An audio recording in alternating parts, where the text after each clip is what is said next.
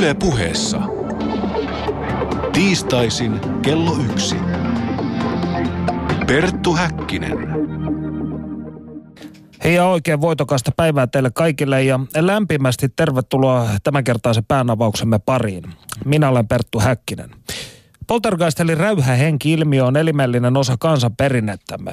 Häiritsevät henget ovat tehneet vuosisatojen ajan kaikennäköistä kiusaa niin torpissa ja pirteissä kuin talleissa ja kartanoissakin. Mutta mistä ilmiössä on pohjimmiltaan kysymys? Syrjäseutujen asukkaiden taikauskosta vai todellisista selittämättömistä tapahtumista? Siitä kanssani keskustelemassa ilmiötä dokumentoinut ja aiheesta aikanaan kirjankin kirjoittanut Heikki Tikkala. Lämpimästi tervetuloa lähetykseen. Kiitos paljon. Miten alun perin kiinnostuit räyhähenki-ilmiöstä?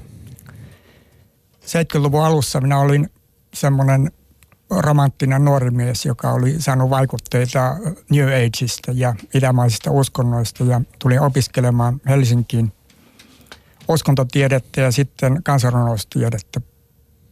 Ja silloin oli onneksi just kerätty uutta hyvää materiaalia tämmöisestä leppävirtalaisesta poltergeistista Kuhamäen pirusta – nauhoitettua aineistoa ja minä innostuin siitä, että hei, tässähän on jotain. Ja ajattelin, että teen seminaariesitelmän, niin kuin teinkin sitten.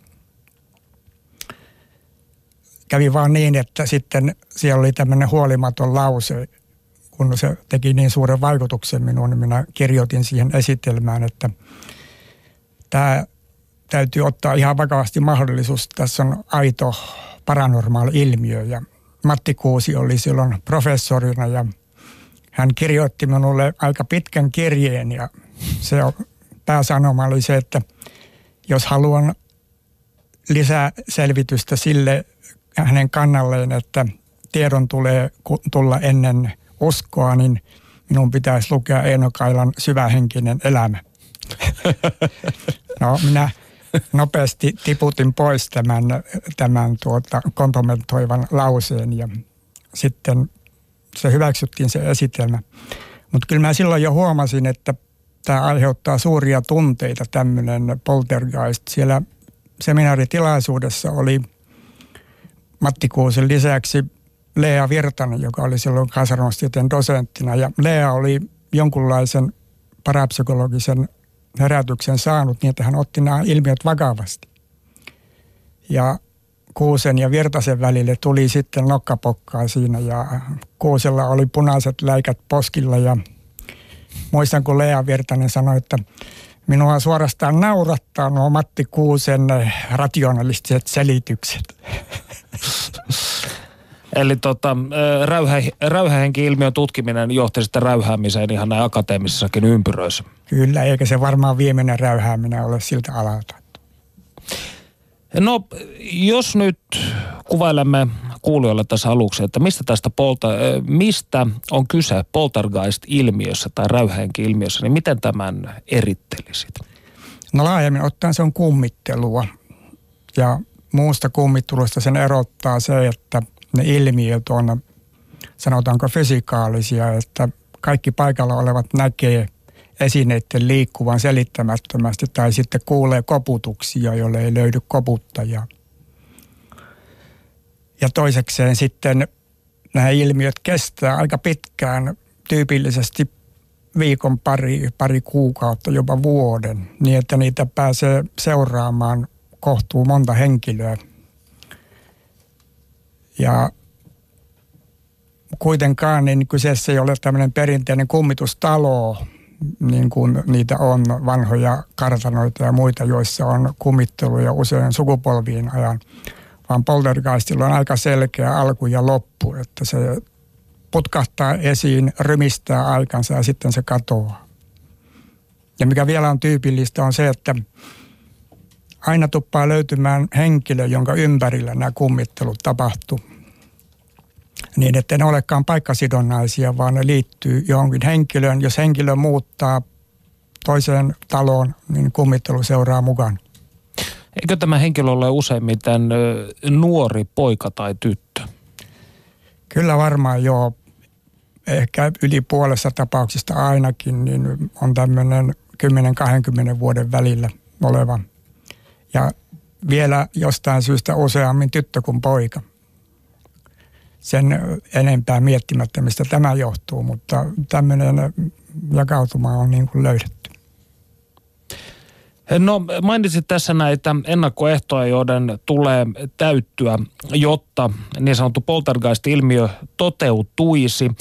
Ja olet kirjassasi maininnut myös muutamia muita, kuten esimerkiksi se, että poltergeist on harvinainen ilmiö, eli se ei ole, voisiko sanoa, jokapäiväinen juttu.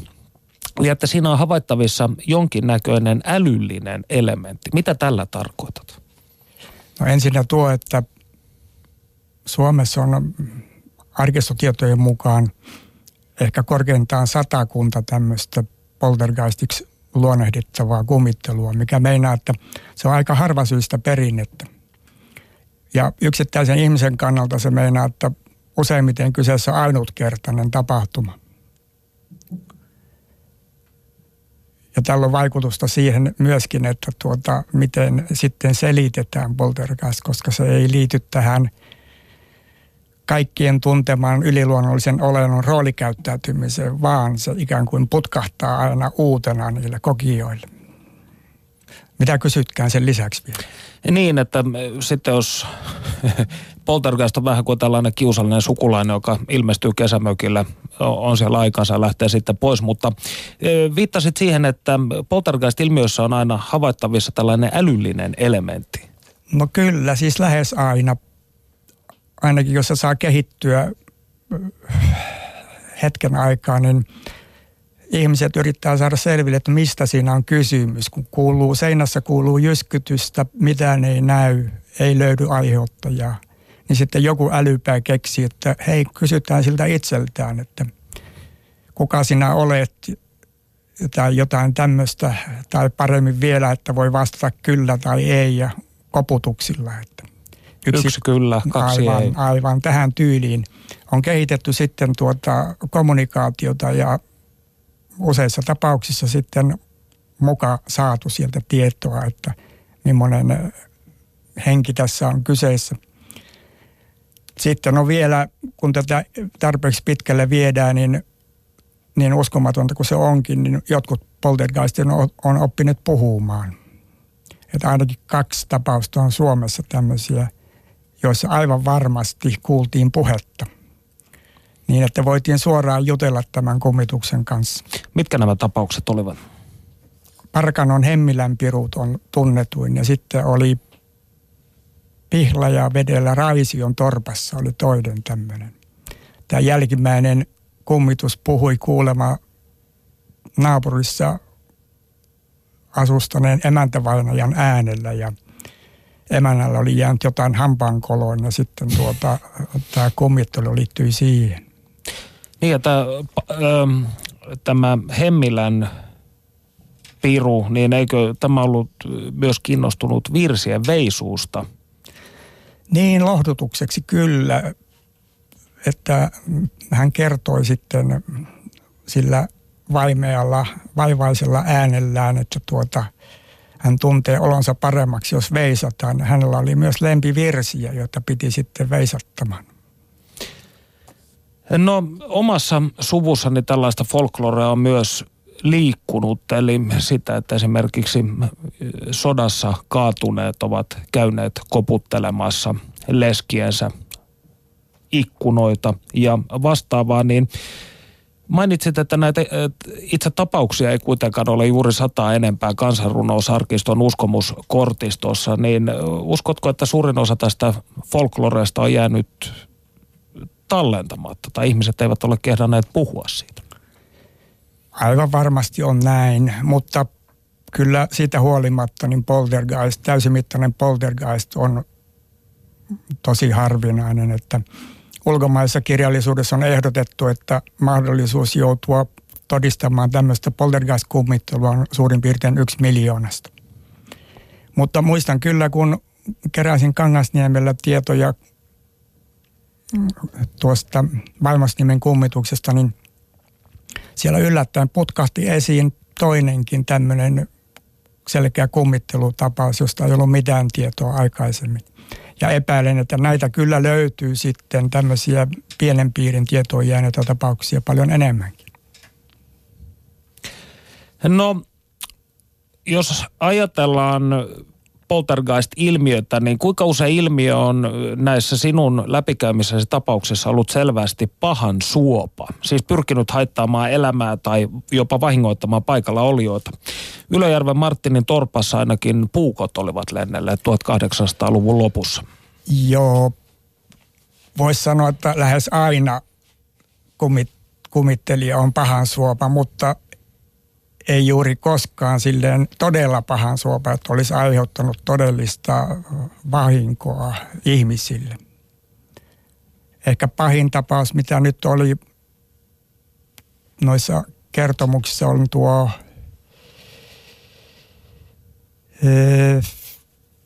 Pohjanmaalla tapaus, jossa piikatyttö heitettiin takkaan niin, että hänen kasvonsa paloivat könninpiruthan se oli jo 1800-luvun lopulla. Mutta muuten niin tuota, mustelmia on tullut, mutta nämä puukon heitotkin ne usein on niin tämmöisiä varoituksia, että jos joku puhuu halveksivasti kummituksesta, niin puukko terähtää seinä, seinään siihen, siihen tuota, halventajan viereen. Eli toisaalta tarkoituksena on lähinnä pitää talon väki ruodussa eikä niinkään vahingoittaa ketään. Joo, Kyllä, mutta hyvän suopia poltergeistit tuskin koskaan on, että selvästi niistä huomaa, että takana on jonkunlaista henkistä painetta, joka haluaa purkautua, on, on ehkä kärsitty vääryyttä ja sitten eh, tällä omituisella tavalla koitetaan korjata se. Psyykkistä voimaa jonkinlaista. Niin. No toisena näihin tapauksiin liittyy myös jonkin asteista kujeilua tai tällaisia hivenen lystikkeitäkin ilmiöitä tämän niin sanotun pirun taholta. Niin mitä kaikkia konnuuksia pirut ovat suomalaisessa poltergeist-historiassa tehneet talon väelle? Lähes melkein mitä tahansa. Että ihan tyypillistä, että kun porukkaa tulee katsomaan, niin ne rukkaset häviää katsojalta ja ne löytyy jostain ruokatiinusta. Ja ruokien pilaaminen on sitten talonväen kannalta hyvin yleistä, että heitetään sontaa ruokapataan. Ja niin tämä oli tämä Kylmäojan paaran tapaus, eikö ollut? No se on se ihan se kaikkein vanhin 1850-luvulta tuota Kylmänojan paara. Mutta tosin paara oli siitä kiva, että se väittämän mukaan myöskin paistoi pannukakkuja talonväelle. Niin, että siis hänellä oli myös tällaisia myönteisiä ominaisuuksia. no, Suomessa on tapahtunut lukuisia poltergeisteja, joita on samanaikaisesti seurannut suuri joukko ihmisiä, poliiseja ja mediaa myöten tunnetun näistä siis kansainvälisesti on varmaankin tammikuussa 1885 Martinin torpassa Ylöjärvellä mellastanut piru, jota puitiin oikeudessa asti, koska Martineja syytettiin muun muassa viinan myynnistä. Ja valaehtoisista todistajista 14, 15 vannoi kokeneensa yliluonnollisia ilmiöitä. Niin kuinka tyypillistä tämä on, että suuri joukko ihmisiä poltergeist-tapauksessa kertoo nähneensä saman asian? Se oikeastaan seuraa ihan siitä, että ne ilmiöt on kaikkien nähtävissä. Kaikki näkee, että sanotaan kynttilän jalka nousee pöydältä, kiertää tuvan ja sitten lennähtää jonnekin nurkkaan tai kaikki kuulee koputukset. Siitä oikeastaan ei ole epäselvyyttä, mutta sitten siitä tietysti on, että mistä se johtui.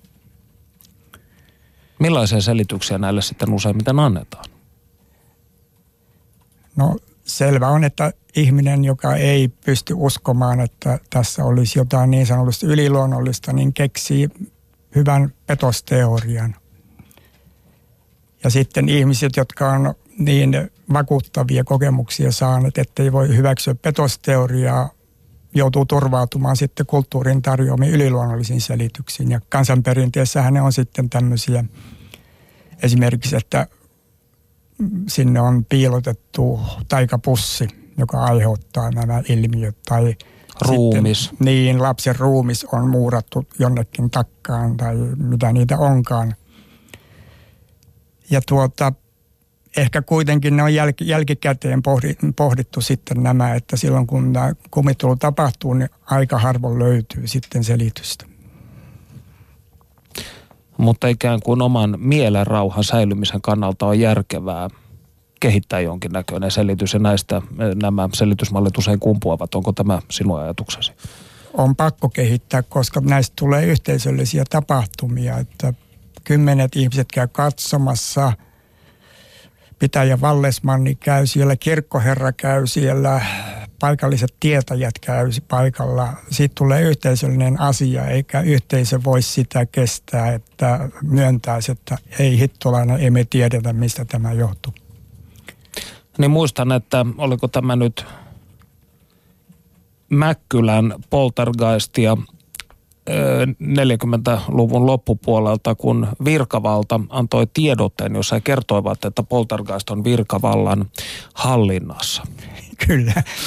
Ja niinhän se, niinhän se ehjässä kulttuurissa täytyy ollakin, että tuota, täytyy luottaa siihen, että hallinnassa tämä on. Jos ei papiston, niin virkavallan ainakin. No sinä olet itse omakohtaisesti tutustunut niin kutsuttuun Lahden kummitukseen, viimeiseen kuuluisaan suomalaiseen poltergeist-tapaukseen, joka mellasti Samonkatu 26. keväällä 1974. Kuulemme kohta myös julkisuudessa ennenkuulemattomia nauhoituksiasi ja haastattelujasi, jotka Panu Hietaneva on omine kätösineen digitoinut Kelan nauhoista. Mutta jos voisit alustaa tämän tapahtumasarjan, niin mistä Lahden kummituksessa oli kyse? Niin, 74 vuonna olin viimeistelemässä opinnäytetyötäni Poltergeistista ja silloin se putkahti suurella ryminällä julkisuuteen, tosiaan radiota myöten. Iltasanomathan sillä ensiksi teki suuria otsikoita.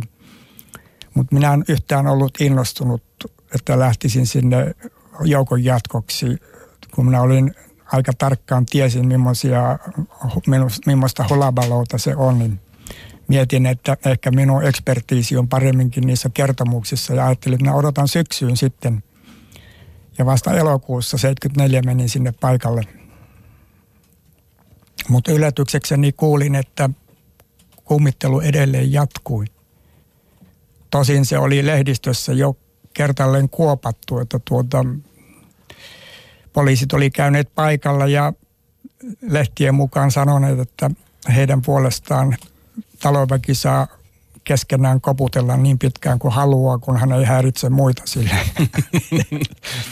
Mutta se kummitus ei suostunut tätä uskomaan, että tuota, hän, hän ei ole olemassa, vaan on talonväen aiheuttama.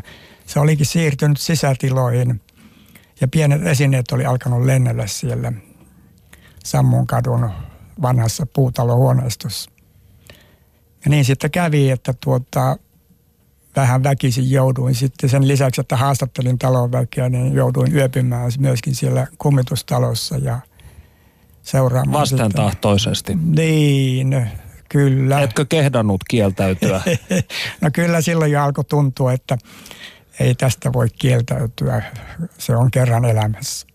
No millainen sinun yösi kummitustalossa oli? Kyllä se hyvin hiljainen oli, että siis siinä perheessä oli vanha pariskunta ja sitten heidän täysikasvuiset tai lähes täysikasvuiset kaksi poikaansa ja vanha pariskunta ja nuorempi poika oli tässä samassa huoneistossa yöpymässä. Vanha pari oli olohuoneessa nukkumassa ja poika nukkui keittiössä ja sitten se väliovi oli kiinni ja minä istuin olohuoneen nurkassa ja pidin nauhuria valmiina, että jos se koputtaa, niin otan heti nauhalle. Ei varsinaisesti koputtanut kyllä, että tuota, se mitä tapahtui oli, että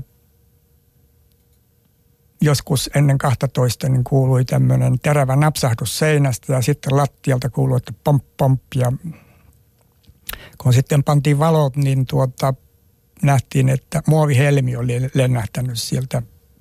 Talonväen mukaan se oli keittiöstä, keittiön laatikossa oli ja askartelua varten. Ja se oli kyllä kiinni se tuota, väliovi ja laatikot oli myös kiinni, mutta joka tapauksessa me poimittiin muovihelmi sitten lattiasta. Ja puolen tunnin kuluttua tapahtui taas tämä sama, että helmi lensi seinään ja tippui lattialle ja sitten poimittiin siitä. Ja siinä välissä oli ollut kolmas helmi, joka oli ohi tämän vanhan pariskunnan miehen otsaan osu, että siitä ei kuulunut napsahdusta, vaan se poimittiin sitten sieltä sängystä. Näitä ilmiöitä siellä tapahtui muutama napsahdus kuului seinästä, mutta ei kovin merkittäviä. No pitäisikö tässä vaiheessa kuunnella hivenen näitä nauhoja? Tämä ensimmäinen nauha, niin nämä ovat siis perheen poikien kotitekniikalla tekemiä nauhoituksia. Ovatko nämä sitten syksyä 74 vai ovatko nämä kesältä jo?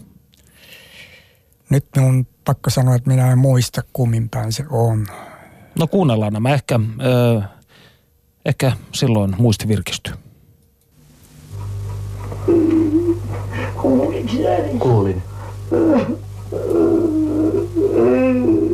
Herra Santti. Isä, ikkuna koputettiin. Joo.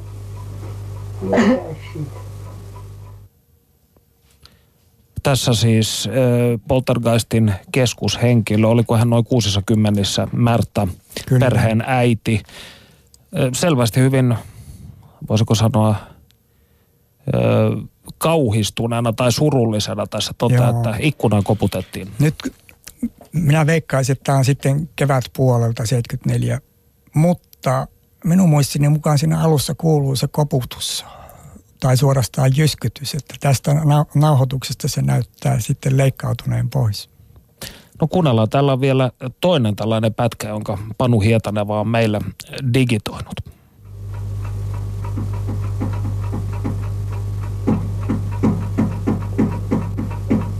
Se toista. Perkele!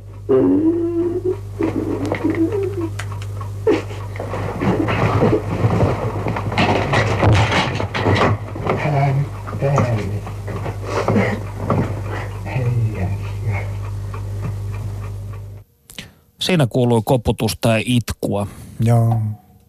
Ja sitten tämä koh- kohina, rumina, mikä siinä lopussa oli, ymmärtääkseni johtui siitä, että tämä perheen lähes täysikasvuinen poika hyppää vanhempiensa sänkyyn turvaan tältä kummitukselta.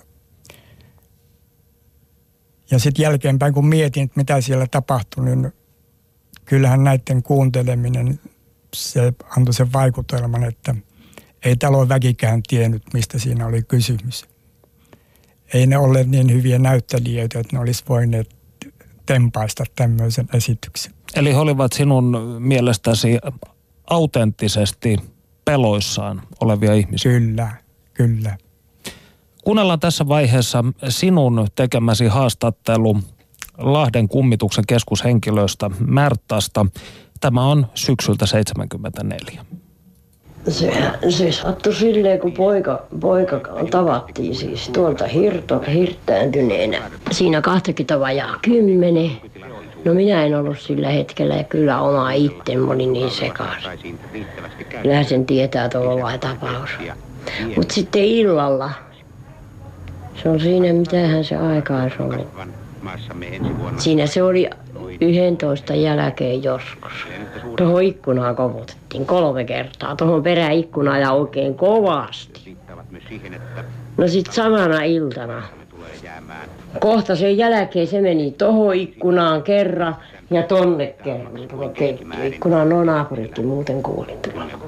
Ja sitä rataa se lähti menemään sitten, että se oli jatkuvalla syötöllä, niin kolmisen viikkoa oli sitä ikkunaan koputtamista.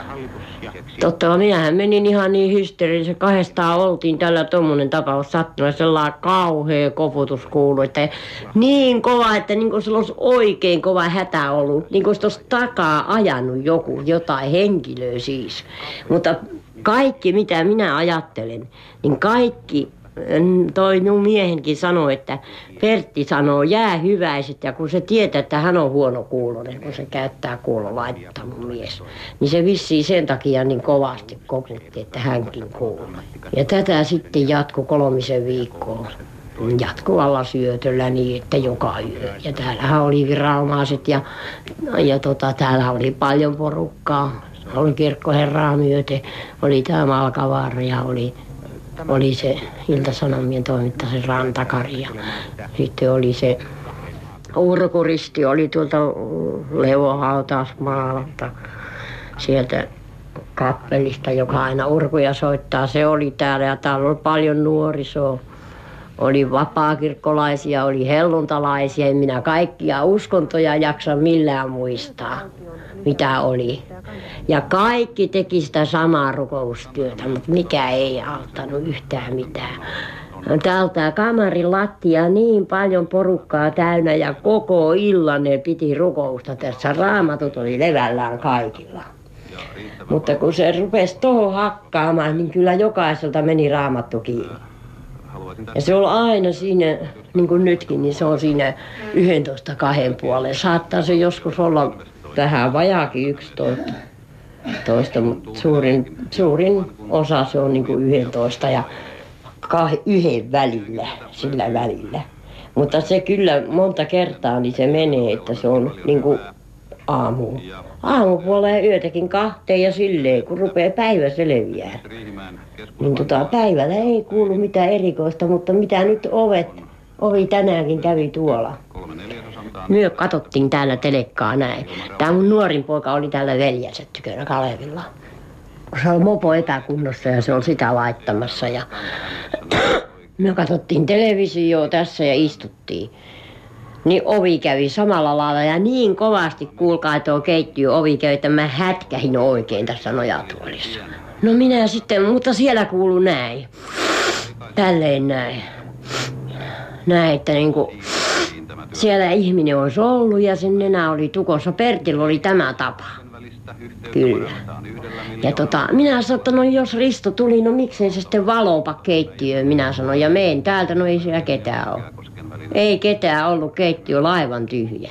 Niin minä puhun miehelle sitten, minä sanoin, no Pertti eleet ainakin oli keittiössä, että se teki tälleen. Ja etenkin jos se oli oikein tolokuttomassa kunnossa, eikä se nyt niin tolokuttomassakaan kunnossa olla tarvinnut, niin se ei laittanut valoa koskaan keittiöön, kun se tuli. Se tuli joko tänne tai sitten kävi sänkyyn pitkälleen. Perttu Häkkinen. No silloin ainakin Pertin kuolema eellä, niin minä ainakin käsitän, että se olisi ollut niin kuin joku ennen sen kuolemasta. Mutta eihän tätä näin osaa, kun ihminen hengissä osaa ajatella, mutta näin jäljestäpäin. Ja sen varmasti Pertti itse arvaskin. Koska Meetio ainakin sanoi, kun tuo kävi tuo Meetio meillä, kun kuvahan tuossa, että se oli yhdeksän vuotta hautunut kyllä itsemurhaa. Meetio kävi sitten kohta, niin se oli siinä, olikohan se pari, ei ollut pariakaan, niin siinä parisen viikkoa suurin piirtein pojan kuoleman jälkeen. Eikä me tiedetty, että täällä mitään meetiöitä Suomessa onkaan ollenkaan. Niin meetio ainakin, se sanoi, hän ottaa yhteyttä vain ja Pertillä olisi ollut paljon puhumista ennen kuolemaansa mulle. Mutta se ei voinut puhua. No se tiesi sen, että jos se olisi tämänkin nyt mulle sanonut, niin tota, miksi se olisi tehnyt minun mieleni. Hei, ja tässä kuulimme siis Heikki Tikkalan äänittämiä nauhoja, jotka parhaimmillaan tai par aikaa löytyvät siis Lapin yliopistosta Juha Pentikäisen arkistosta. Panu Hietanava näitä on sitten tässä viime päivinä digitoinut. Studiossa Perttu Äkkinen ja räyhähenki-ilmiöitä äh, Torpissa ja arkistoissa dokumentoinut Heikki Tikkala. Mitä ikinä tästä kiehtovasta kansanperinteemme sirpalleesta haluattekaan tietää, niin kysykää huutolaatikossa osoitteessa www.yle.fi kautta puhe. No Heikki, tässähän oli Lahden kummituksen ta- taustalla tällainen nuori päihdeongelmainen mies, joka hirttäytyy tänne Sammonkadun ulkorakennukseen keväällä 74. Kun sinä kävit tätä perhettä tapaamassa syksyllä 74 ja olen näitä tapauksia sitten arkistoista tutkinut ja muutenkin, niin millainen kohtalo useimmiten odottaa perhettä, jotka joutuvat, joka joutuu tällaisen poltergeist-tapauksen kautta julkisuuteen? Joo, niin kuin aiemmin jo puhuttiin, niin se kohtalo on aika paha, koska tuota, ei, ei yhteiskunta tai yhteisö niin voi sietää sitä, että myöntää jonkun asian selittämättömäksi, vaan sille löydetään väkisin selitys. Eli jokainen suomalainen poltergeist-tapaus on siis selitetty näin On. sitaateissa. Ja useaan kertaan tietysti, mutta kaikki on todistettu petokseksi enemmän tai vähemmän väkisin. Ja tietysti kaikilla on löytynyt myös yliluonnollinen selitys. Mutta Lahden tapauksessa niin tuota, ne ei ole tasapainossa ollenkaan nämä kaksi selitysmallia, vaan kyllähän lahtelaiset piti tätä petoksena, tätä kummittelua. Eikä se siitä varmaan miksikään muuttunut. Mikä on sinun oma tulkintasi sitten? Kyllä minä sen jätän avoimeksi tämän, että tuota, mutta se johtuu siitä, että minun mielestä va- ma- maailmanlaajuisesti niin löytyy niin hyvin dokumentoituja poltergeisteja, että minä hyväksyn sen ilmiön todenperäisyyden. Uskon, että on nykytieteelle selittämätöntä esineiden liikkumista ja koputusta. Eli tarkoitat tällaista hi- hidasta esineiden mutkittelevaa liikkumista esimerkiksi ilmassa, mitä näissä Niin, sehän on ilmiöissä- poltergeistien tyypillistä ja sitä esiintyy suuressa osassa tapauksia. Mutta ei esimerkiksi, jos ajatellaan suomalaisia poltergeisteja, niitä noin 50 tapausta, jotka on käynyt läpi, niin kyllä tämä Ylöjärven Marttinin kummittelu on ainut, jonka perusteella voisi pelkästään sanoa, että tämä on aito ilmiöryhmä. Eikä Minkä takia? sen- sen takia, että tuota, vaikka ihmiset kuvailee kerta toisensa jälkeen selittämättömiä tapahtumia. Ja vaikka erilliset tapahtumat on niin, niin tuota, samankaltaisia, että melkein väkisin kuvittelisi, että niillä täytyy olla joku yhteinen yliluonnollinen perusta, niin ei se kuitenkaan niin ole, koska ei yksittäiset kertomukset koskaan voi todistaa poltergeistia henkilölle, joka ei ole jo, jollain tavalla valmis sitä uskomaan. Esimerkiksi Lahden kummitu, kummitusta, jos minä en olisi perehtynyt, tai jos ei minulla olisi tätä ennakkokäsitystä, että tämä on aito ilmiöryhmä, niin en minä Lahden kummituksesta, se on niin huonosti dokumentoitu kuitenkin, että tuota, en sen perusteella väittäisi, että tämä on aito tapaus, mutta kun minä tiedän, että tämmöisiä tapahtumia on ja ne on aitoja ja aidosti selittämättömiä, niin kyllä minä tämän Lahden kummitteluun niin siihen samaan kategoriaan panisin. No täältä huutolaatikosta, jossa muuten käydään hyvin aktiivista keskustelua aiheen tiimoilta. Kiitos teille kaikille siitä. Huutolaatikosta singahti tällainen kysymys.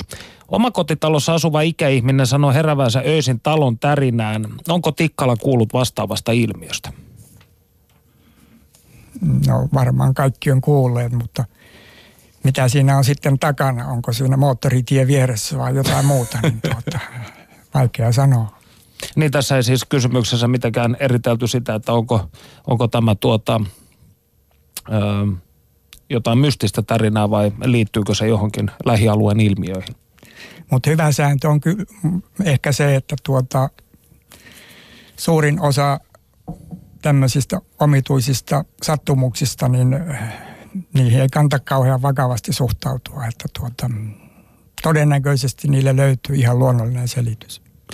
No, jos mietitään tätä, suuri osa kansalaisista todennäköisesti suhtautuu verrattain skeptisesti näihin asioihin. Ja, ja siihen yliluonnollinen nyt on tietysti outo sana, koska eräiden katsantokantojen mukaan ei ole olemassa mitään yliluonnollista, vaan kaikki on luonnollista, osa vain ei vielä ymmärretä. Mutta olet itse todennut, että perinteen tutkijat kategorisesti sivuuttavat kysymyksen siitä, ovatko poltergeistit siis todellisia selittämättömiä ilmiöitä ja ovat lähinnä kuitanneet nämä kysymykset toteamalla, että kyse on uskomusperinteen aktualisoitumisesta. Mitä tällä tarkoitetaan? perinteen tieteen, perintieteen katsannossa poltergeist on yliluonnollisen olinnon roolikäyttäytymistä, että tietyissä perinteen mukaisissa tilanteissa on, on ihan odotettua, että tapahtuu outoja. Ja sitten perinteen tutkija mielellään ajattelee, jos joku kuulee selittämätöntä koputusta tai muuta, että jaha, tilanne on perinteen mukainen, siellä on ollut joku, joku taikapussi tai muu, tai väitetään olleen. Ja sitten mikä tahansa ääni, joka siellä kuuluu, niin tulkitaan tämän perinnetaustaa vastaan. Että Eli tuota, sitä odotetaan sitä niin, koputusta. aivan, aivan.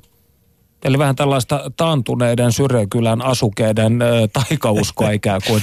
No, tämä on just se, mikä alkaa hiljalleen nyppimään, kun tarpeeksi paljon lukee näitä perinnetieteellisiä tulkintoja. Ne on, sanotaan nyt suoraan, niin ainakin polter, poltergeistin kyseessä ollen, ne on kohtuu heikosti perusteltu.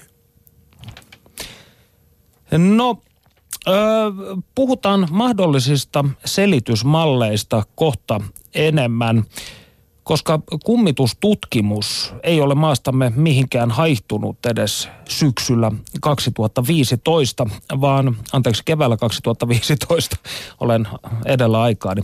Uuden liiton tekijöitäkin nimittäin löytyy. Ghost Investigations Finlandin Anni ja Anna kertovat seuraavaksi, millaista on heidän tutkimustyönsä.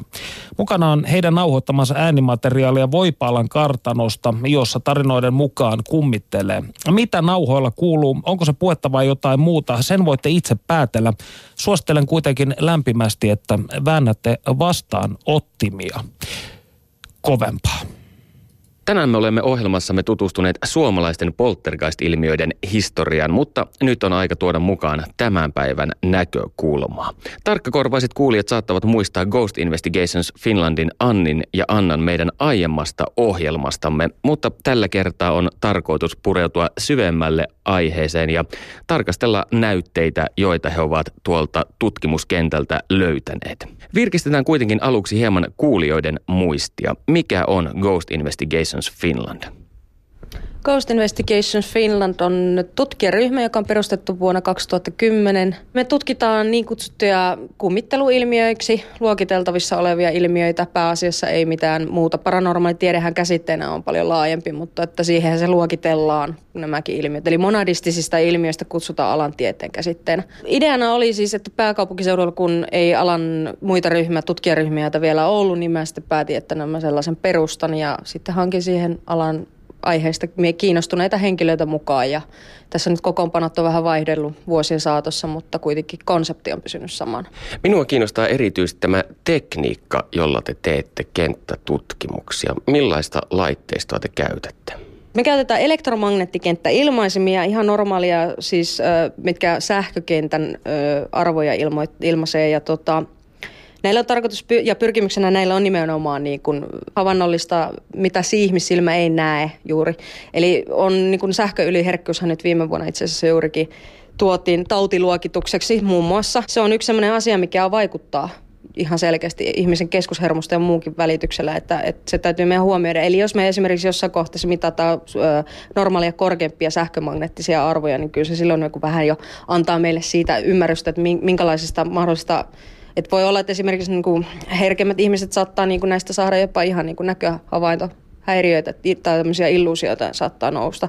Et, et sen takia niitä mittailla. Sitten toinen on ihan niin kuin perus audiosaneli, jolla sitten nauhoitetaan niin kuin, ö, tai ääniä hertse, semmoisille hertsitaajuuksille, kun nauritkin pystyy, niin ihmiskorva ei välttämättä enää kuule. Totta kai siis se on yksilöllistä, mutta näin ollen se on oiva apuväline siihen. Ja sitten meillä on tietysti ihan ö, videokamerat, joilla tallennetaan sitten videokuva, audio. Ja nämä on siitä poikkeuksellisia videokameroita, että niissä on sitten tämä night shot-ominaisuus, eli pystyy pimeä kuva, eli nolleluksin valotuksessa pystyy kuvaamaan, eli lähes pilkkopimeessä. Minä olen kuullut puhuttavan myös niin sanotusta ghost boxista, eli kummituslaatikosta. Mikä laite se sellainen on? Eli Ghostbox on tällainen modifoitu ihan tavallinen taskuradio, mistä on sitten poistettu yksi osa, eli se mikä rajoittaa niin kuin sitä kanavia vaihto, eli Ghostbox on periaatteessa niin ihan taskuradio, mikä vaihtaa sitten niitä kanavia ihan taukoamatta läpi hurjalla vauhdilla ja joissakin malleissa sitä nopeutta, millä se vaihtaa, pystyy myös säätämään. Ja sillä on sit, se on, täytyy sanoa, että meidän tutkimussaralla niin on vielä tämä kokeellinen laite, eli siinä tarvitaan tuplaskeptismiä, koska aina kun ollaan radion kanssa tekemisissä, niin tietenkin sieltä tulee myös niitä ohjelmien pätkiä ja tällaisia, tällaisia niin tota, sitten pitää analysoida tosi tarkkaan, että onko tuo tullut radiokanavalta vai onko se nyt oikeasti joku tällainen kontakti, mitä me haetaan. Mutta taustalla on siis oletus siitä, että henkiolennot kommunikoivat taajuuksille, joita me ihmiset emme pysty omilla korvillamme kuulemaan. No se lähinnä perustuu siihen, että nämä niin sanotusti henget pystyvät vaikuttamaan sähkömagneettikentän ja aiheuttamaan siinä muutoksia, niin on huomattu, että sitä kautta ne jotenkin pysty tulemaan myös radioaaltoja pitkin. Eli toikin on sitten toi laite kehitetty siitä, että joku ihminen oli huomannut, että radion kautta niin pystyi jotain tällaista kommuniko- kommunikointia saatu aika ja sitten sitä lähdettiin siitä kehittämään. Ja nyt arvon kuulijat on aika tutustua Ghost Investigations Finlandin nauhoittamaan materiaaliin. Tältä se kuulostaa. Onko täällä yläkerrassa ketään? Vai liikutko yläkerran ja alakerran välillä?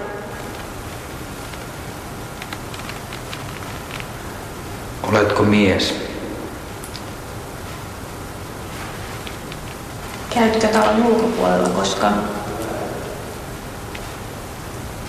Tämä näyte on siis äänitetty Voipaalan kartanossa, jossa te olette tehneet tutkimuksianne. Kertoisitteko hieman lisää Voipaalan kartanosta?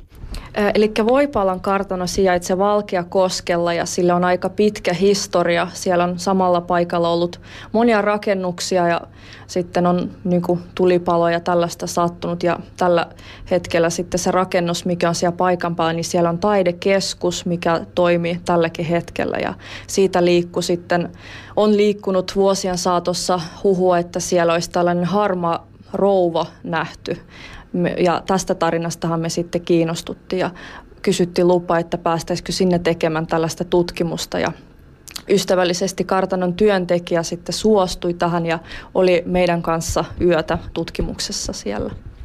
Onko tällä kartanon työntekijällä ollut aiemmin kontakteja tämän harmaan rouvan kanssa? Työntekijöillä useammilla on ollut jonkunnäköisiä kuulohavaintoja ja sitten että näyttelijäasettelijat on jotkut siellä ilmoittanut, että, tota, että siellä oli joku shamaninäytös muun muassa niin joskus ja tota, siellä tämä näyttelijäasettelija oli sitten niin kuin nähnyt silmäkulmasta, että joku oli mennyt niin kuin harmaa oli mennyt niin kuin, niin kuin seinän, väliseinän taakse, mutta sitten kun oli käynyt katto, niin ketään ei näe. Ja siellähän myöskin tota, tämmöinen huolto, parista, huolto, niin kuin, talonmiespariskunta – huosi siellä vuosina 90 ja mitähän se oli, kunnes 90-luvun lopulla lopettivat eläkeikään päästyä, niin tota, heillä oli erittäin paljon näitä tällaisia ääni-ilmiökokemukset. Siellä oli välillä tosiaan soitettu jopa melkein poliisille, kun oli luultu, että on varkaat, murtovarkaat siellä talossa, että niin kovaa meteli oli kuulunut ihan talon ulkopuolelle. Ja nyt puhutaan kartanon rakennesta, jossa on satoja neliöitä. Eli ei siellä nyt ihan heti se semmoinen pieni kolahdus kuulu ulospäin, että siellä on saanut, siis saanut sitä volaa nostaa sitten se ääni-ilmiö. Kuunnellaanpa vielä uudestaan tämä samainen ääninäyte. Onko täällä yläkerrassa ketään? Vai liikutko yläkerran ja alakerran välillä?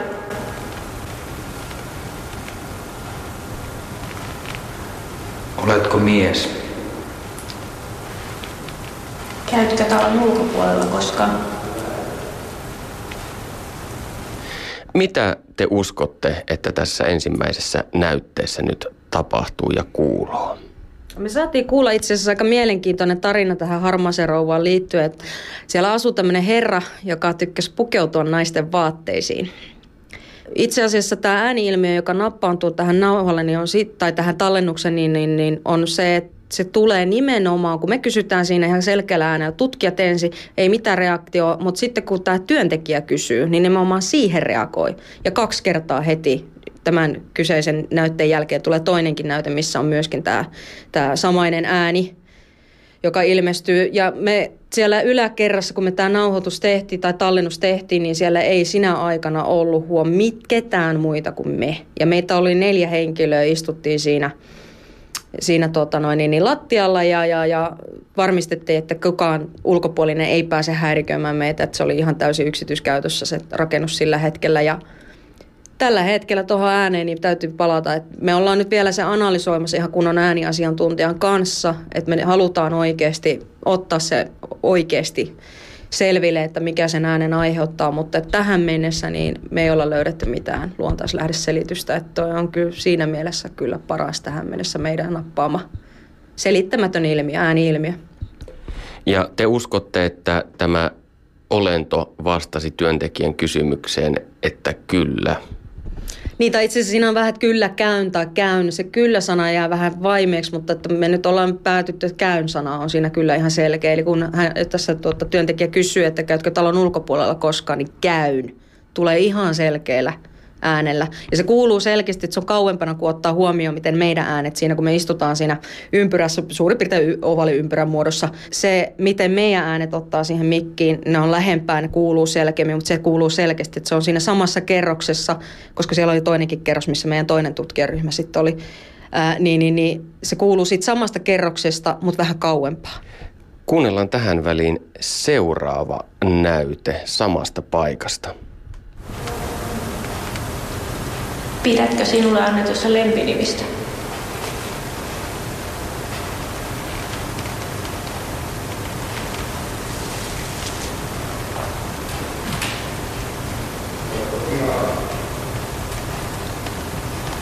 Siinä esitettiin varsin yksinkertainen kysymys, eli pidätkö sinulle annetuista lempinimistä? Ja sen jälkeen, kun oikein tarkasti kuuntelin, niin nauhalta kuului ikään kuin miehen ääntä. Mitä siinä teidän käsityksenne mukaan oikein tapahtui?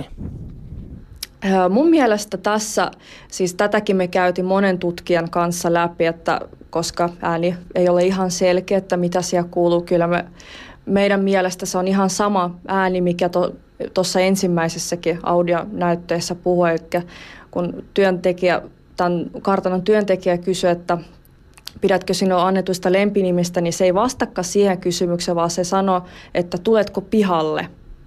Eli esittää tavallaan vastakysymyksen. Tällaisiakin joskus, joskus käy. Niin, ja mikä mielenkiintoisinta tuosta ääninäytteestä tekee, niin on se, että se yläkerros, niin siellä oli sillä hetkellä, kun me oltiin asioimassa marraskuun 2013. Ja se oli remontissa parveketasanne. Siellä oli kokonaan se parveketasanne pois ja se ovi oli ihan visusti kiinni. Mutta se oli siihen aikaan, kun siellä oli asutusta vielä, asukkaita, niin se oli tosi kovassa käytössä se parveketasanne. Ja siitä kuuluu semmoinen nariseva ääni, kun se ove avaa. Eli tuossa kuuluu, kun lukko käy, pesäke käy, avataan ovi ja sitten se, kun avataan ja sitten se kysyy, tuutko pihalle. Niin se oli niin kuin ensin, ensin, ensimmäinen sellainen asia, mikä niin kuin täytyy tuossa niin kuin huomio, huomauttaa, että kun kuuntelette, että kuunnelkaa. Ja se on nimenomaan identtinen se ääni sen edeltä mainitun audiotallenteen kanssa. Ja tähän tapahtui siis puolen 30 minuutin istunnon aikana, nämä kummatkin, mutta eri ajoin aikana. Että ei mitenkään peräkkäin tullut heti, vaan siinä kerättiin kysymään muutamia kysymyksiä väliin. Että nämä on nyt tosiaan editoitu niistä. Miltä se sitten tuntuu tehdä tällainen havainto? Minua itseäni ainakin hieman pelottaisi, jos olisin tekemissä sellaisten asioiden kanssa, joiden uskoisin olevan yliluonnollisia. No ei se pelko ole ainakaan ensimmäinen reaktio, vaan kyllähän se on ennen kaikkea semmoinen lottovoittaja fiilis, että mitä ihmettä, että oikeasti kun viimeiseen asti kyseenalaistaa ainakin itse, kun on vähän skeptinen, niin, eikä vähän vaan aika paljonkin, niin kyllä sitä niin kuin oikeasti, mäkin olen varmaan, niin kuin, en osaa sanoa kuinka monta kertaa mä kuunnellut ja aina yrittänyt löytää kyseenalaistamista. Että mit, millä tavalla tämä voisi selittää ihan luontaislähdeselityksin, että, että niin paljon kun sitä on kuunnellut, niin kyllä se vaan joka kerta niin kuin enemmän ja enemmän vahvistuu, että ei tuolla voi olla mitään luontaislähdeselitystä. Niin hyvin me poissuljetaan kuitenkin kaikki mahdolliset luontaislähteen aiheuttamat häiriötekijät sieltä taustalta ennen kuin me aloitetaan tutkimukset, mitä inhimillisyyttä me pystytään, niin, niin ei, ei ole enää siis tavallaan niin kuin, että mikä, mutta ei se pelko ei ole ensimmäinen, vaan se on enemmänkin se semmoinen lapsenomainen kiinto, sil, silmissä oikein kiilto on niin kuin, että voi ei, nyt me saatiin jotain. Ja totta kai sitten kun sen saa sen, ekan kerran kun se kuulee, niin se kuunnellaan kymmeniä kertoja uudelleen ja uudelleen, no onko se, no vai eikö se nyt ole? Ja No on se. Ja moneen kertaan keretään kuule varmaan riisus, että no eikö ole ja onko ja eikö. Ja... Perttu Häkkinen. Sellaisia ääniä kuului siis Voipaalan kartanossa vuonna 2013. Kiitos Panu Hietanevalle tästä kiehtovasta insertistä. Studiossa Perttu Häkkinen ja Räyhähenki ilmiötä dokumentoinut Heikki Tikkala. Mitä ikinä tästä kiehtovasta kansanperinteen sirpaleesta haluattekaan tietää, niin kysykää huutolaatikossa osoitteessa www.yle.fi kautta puhe. No Heikki, miltä kuulosti tämä uuden polven toiminta todistusvoimaista vaiko ei? No ei, ei ole todistusvoimaista, mutta ei poltergeistkaan ole todistusvoimainen, vaikka tulee mieleen Rosenheimin poltergeist 68 vuonna Bayerissa, jota professori Hans Bender ryhmineen tutki. Ja siellä kävi kaiken kaikkiaan 40 eri alojen eksperttejä, jotka mm, siellä koki selittämättömiä esineiden liikkumisia ja koputuksia ja sähköilmiöitä. Ja sitten näiden tutkijoiden jäljiltä oli kattoon jäänyt jotain muovi kiinnikkeitä, johon oli kiinnitetty tutkimuslaitteita. Sitten siellä kävi taikuri, päämääränään tutkija, oliko se petosta. Ja tämä taikuri sitten kirjoitti kirjan, jossa näiden kattoon jääneiden muovirepalaiden perusteella todisti, että kyseessä on selkeä petos. No niin, tämmöistä se on. Niin, siis teemme tässä muutama kuukausi sitten ohjelmaa juuri parapsykologian ja akateemisen psykologian ja tieteen suhteesta. Sehän ei ole ikinä ollut ongelmaton, eikä varsinkaan Suomessa, jossa tätä rajan käyntiä on tehty ihan 1900-luvun alkupuolelta lähtien, tai oikeastaan 1800-luvun lopusta jo. No jos ajatellaan suuren yleisön käsityksiä poltergeist-ilmiöstä, niin populaarikulttuurihan on luonut tällaisen ikään kuin arkkityyppisen kuvan siitä, että on tiukka uskonnollinen yhteisö, jossa on nuori poika tai nuori tyttö, kenties nupullaan oleva seksuaalinen herääminen ja sitten pam, kattilat alkavat lennellä seiniin koputellaan ja ö, könninkello kaatuilee, niin kuinka sinun mielestäsi todenmukainen tällainen ö, kuva on? Kyllä se on aika lähellä sitä, mitä noiden suomalaistenkin tapausten perusteella voisi kuvitella, että yleensä nämä keskushenkilöt on murrosiän kynnyksellä tai murrosikäisiä. Ja kun ajattelee vanhaa maaseutuyhteisöä, niin ne on aika kaltoin kohdeltuja olleet usein ne piikatyttöjä tai poikia, joilla varmaan on kertynyt kaikenlaista hampaan koloon, että tuota, paineita on syntynyt. Mutta miten ne on sitten purkautuneet tällä tavalla, niin siihen saattaa liittyä se, että ennen vanhaan oli itsestään selvää, että yliluonnollinen maailma ympäröi meitä. Ja ehkä sitten siinä yhteisössä oli helpompi suunnata tämä paineet purkautumaan tällä yliluonnollisella paranormaalilla tavalla niin, että pantiin kummitus tekemään kaikki ne kielletyt jutut, joita tämä asianomainen kaltoin kohdeltu nuori henkilö ei itse pystynyt tekemään. Eli onko tämä se, mitä kutsutaan niin sanotuksi sosiaalipsykologiseksi poltergeist-teoriaksi? Jaa, se riippuu siitä, että tuota, otetaanko paranormaali aspekti mukaan vai ei. Siis tämä niin kuin, tapahtuman kulku voi olla sosiaalipsykologinen, mutta tämä, miten saadaan henkiset paineet purkautumaan poltergeistina, niin sillä ei ole mitään tekemistä sosiaalipsykologian kanssa. no, miten, jos sinun pitäisi kuitenkin pelimerkkisi jollekin numerolle laittaa, niin oletko sinä taipuvainen ajattelemaan, että tässä on kyse jostain valloilleen päässeestä mentaalisesta energiasta tai vastaavasta?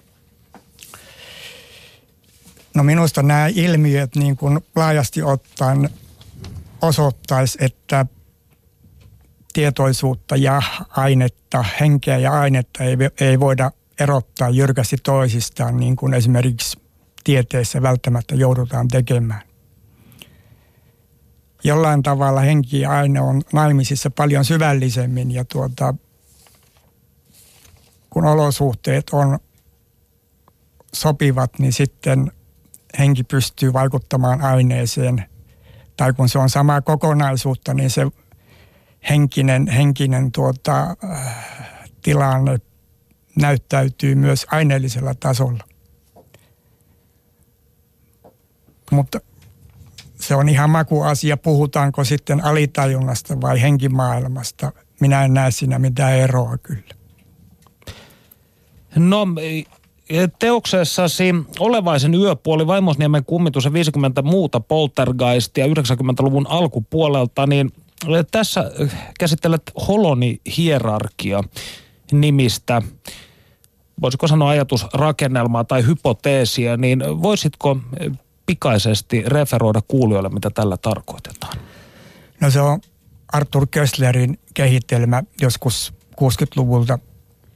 Ja oikeastaan siinä perusajatus on se, että täydellistä edistyneisyyttä ei maailmassa ole, vaan kaikki asiat tuppaa olemaan osia laajemmasta kokonaisuudesta ja toisaalta itse jakautuvat pienempiin kokonaisuuksiin.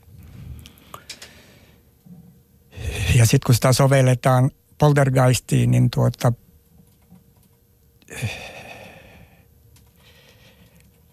täytyy olla tasapaino näiden kokonaisuuksien välillä niin, että tuota, ne ei niin kuin lyö toisiaan korville. Mutta poltergeistissa käy niin, että tämmöiset henkisen kokonaisuuden alaosaset,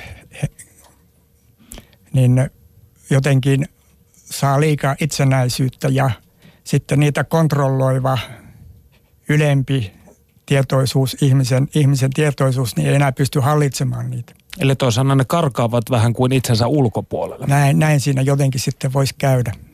No teoksessasi kirjoitat seuraavasti. Tämä on kauniisti sanottu, että minun on pakko siteerata tätä kokonaisuudessaan tämän ohjelman loppuun.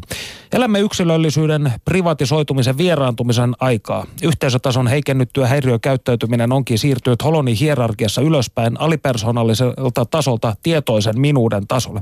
Nykynuorten kieltä, eh, kielenkäytössä tunnistaa helposti menneiden aikojen pahasuiset kummitukset. Nuoret eivät tarvitse poltergeistia ilmaistakseen protestinsa. He tekevät sen itse. Joka perjantai-ilta he vellovat kadulla ja heittelevät kiviä, särkevät ikkunoita ja tarvekaluja, päästävät lehmät irti, pilaavat ruuat, haukkuvat pappeja huorin tekijöiksi. Vapaa kasvatus on tappanut poltergeistin. Tämä on aika äh, tiukasti ilmaistu. Voisiko poltergeistia sitten hyvä sinun mielestäsi Heikki esiintyä vaikkapa amissien lestadiolaisten tai vanhoillisjuutalaisten parissa? Se on ihan selvä tapaus, että poltergeist ei ole kulttuurisidonnainen. Että se jo 1800-luvulla tutkijat huomasivat, että niitä löytyy eskimoilta, kiinalaisilta, intiaaneilta. Se on yleismaailmallinen ilmiö.